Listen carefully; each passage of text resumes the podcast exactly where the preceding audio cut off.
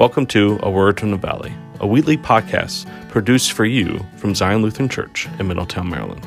For more information about our faith community and our weekly worship services, visit us at zionmiddletown.org or find us on Facebook. We hope you have a great week, and God bless.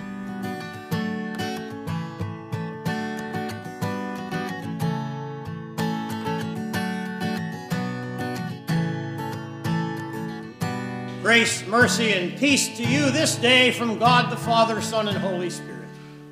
Amen.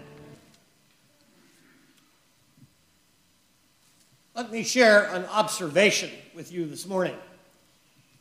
I get around a fair amount and eat in public places and listen to people talk. And I open conversations sometimes uh, with total strangers. And uh, you know, and, and with friends, and, and often open the conversation with, well, think about it. What do we, what do we ask when we meet a friend? Almost automatically, we say, How are you doing? How are you? How are you doing?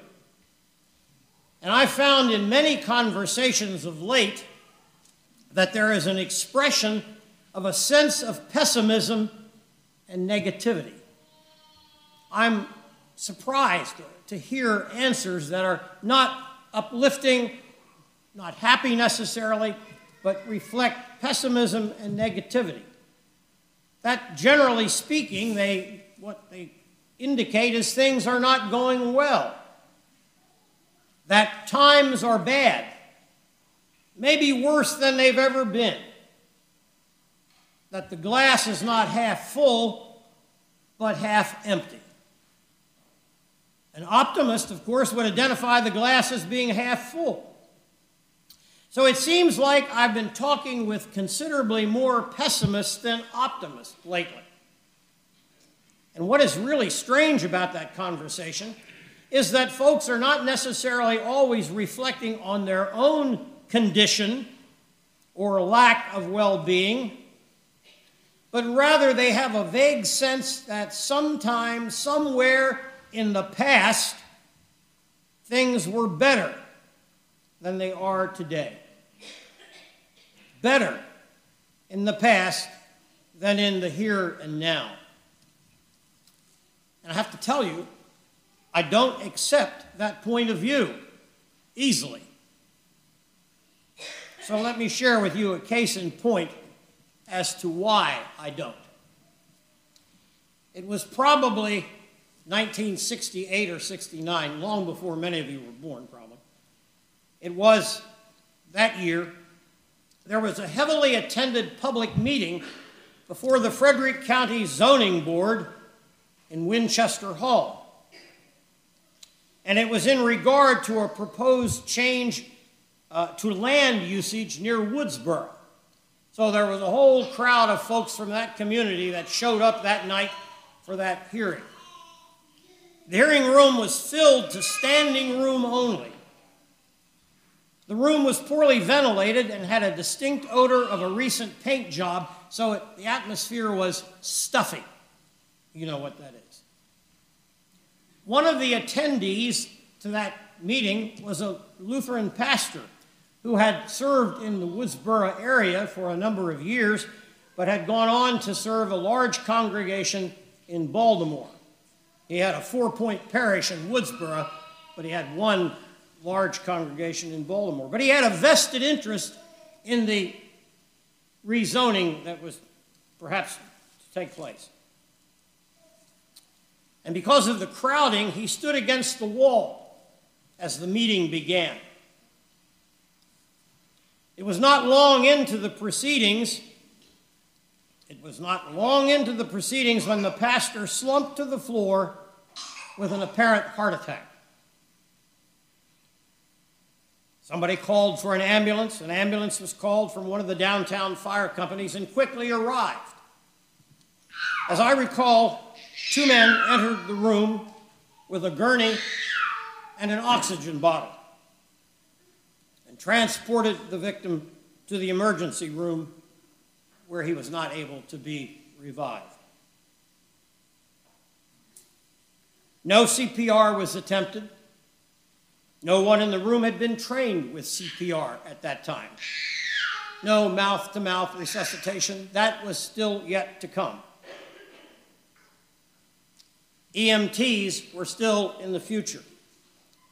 The vast array of life saving emergency medical devices that are available today were still being dreamed of, let alone developed or utilized. When I consider how much has changed since that event in my lifetime, many of the lifetime of many of you sitting here, I can't help but believe the cup is half full. And indeed, when I consider the emergency care that is available to us in the present time, the cup, I believe, might be overflowing. As in the words of the psalmist, our cup runneth over. In this day and time, our lives have been enriched, preserved, and protected through the, the, the, development and application of God's many gifts of healing for body, mind, and spirit. I believe that the Holy Spirit moves to direct women and men to careers in all aspects of healthcare and the healing arts. And it is by varied means that the gift, these healing gifts, are activated. The Spirit works to provide a climate in which and through which God's gifts of healing can be realized, recognized, and utilized. Now, with that in mind, a hundred years from now, few of us will be here then, a hundred years from now, we will look back and marvel at how primitive and crude things were in 2024. You can bet on that. But the miracles of the moment are profound. So I'm curious. Ask the children a couple of questions related. I'm curious, how many here tonight, Or tonight, that was last night, how many are here this morning who are working or have worked or have family members who work in some aspect of medical care or the healing arts? Raise your hands. You should stand here where I am and see, and see the hands. That's incredible. God bless all of you, especially for your willingness to serve. Now, think for a moment, then, how the Holy Spirit worked in your life to activate your God given gifts. Who was responsible? What conversation? Where did it happen? In school, in, in, a, in a hospital setting, in an office? Who activated the gift of healing in your soul, in your mind? Surely the Holy Spirit works through all of us. How many of you are in the process of activating those gifts in others as you work today. You are, you are the conduit through which the Holy Spirit shares the gift of healing, develops the gift of healing among us. What a calling, to be sure. In our gospel text today, we witness Jesus' healing ministry. Jesus lifted up Simon, the disciple's mother, mother in law and took her by the hand and restored her health. And I'm so impressed when kids have the answers. Others gathered round him as he graciously shared the gift of healing with them. When Jesus withdrew, Simon and others sought him out, and he said this. Every, they said, Everyone is searching for you. Do, are we not still searching for the gift of healing from those who have been blessed with it? in the same way.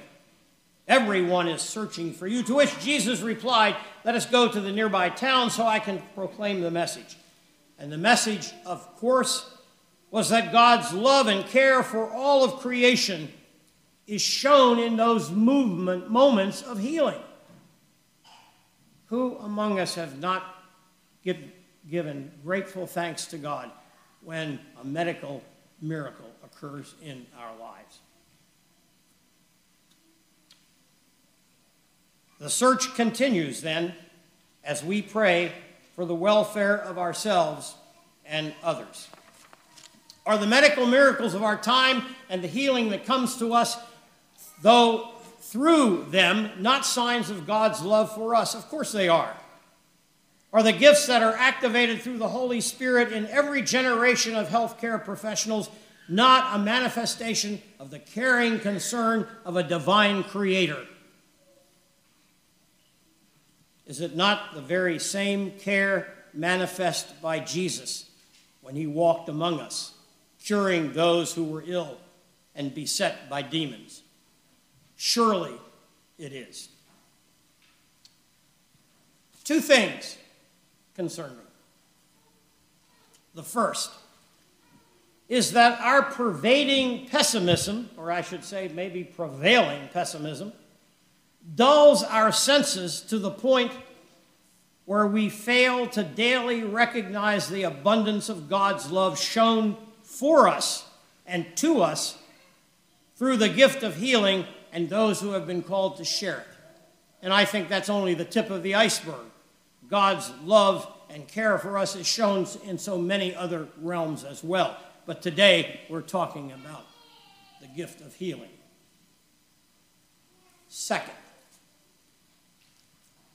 the second thing that worries me is that when we pray for a cure for the dreaded and debilitating diseases that beset our time, and I don't need to go down the list as to what they are, and how many of you have prayed for a cure, even a miracle. To, for an answer to that prayer, or let me start again. The answer to that prayer may lie in a gift from God yet unrecognized and undeveloped, in a child,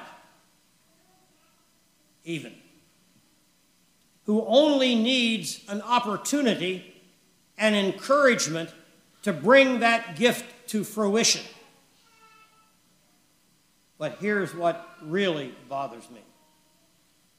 But by virtue of prejudice and hatred and injustice, that gifted, that gift in, in that child may be denied the fullness of its potential. That's a dangerous thing to think about. So let us pray then that those demons of prejudice and hatred and injustice might be exorcised and God's will might prevail.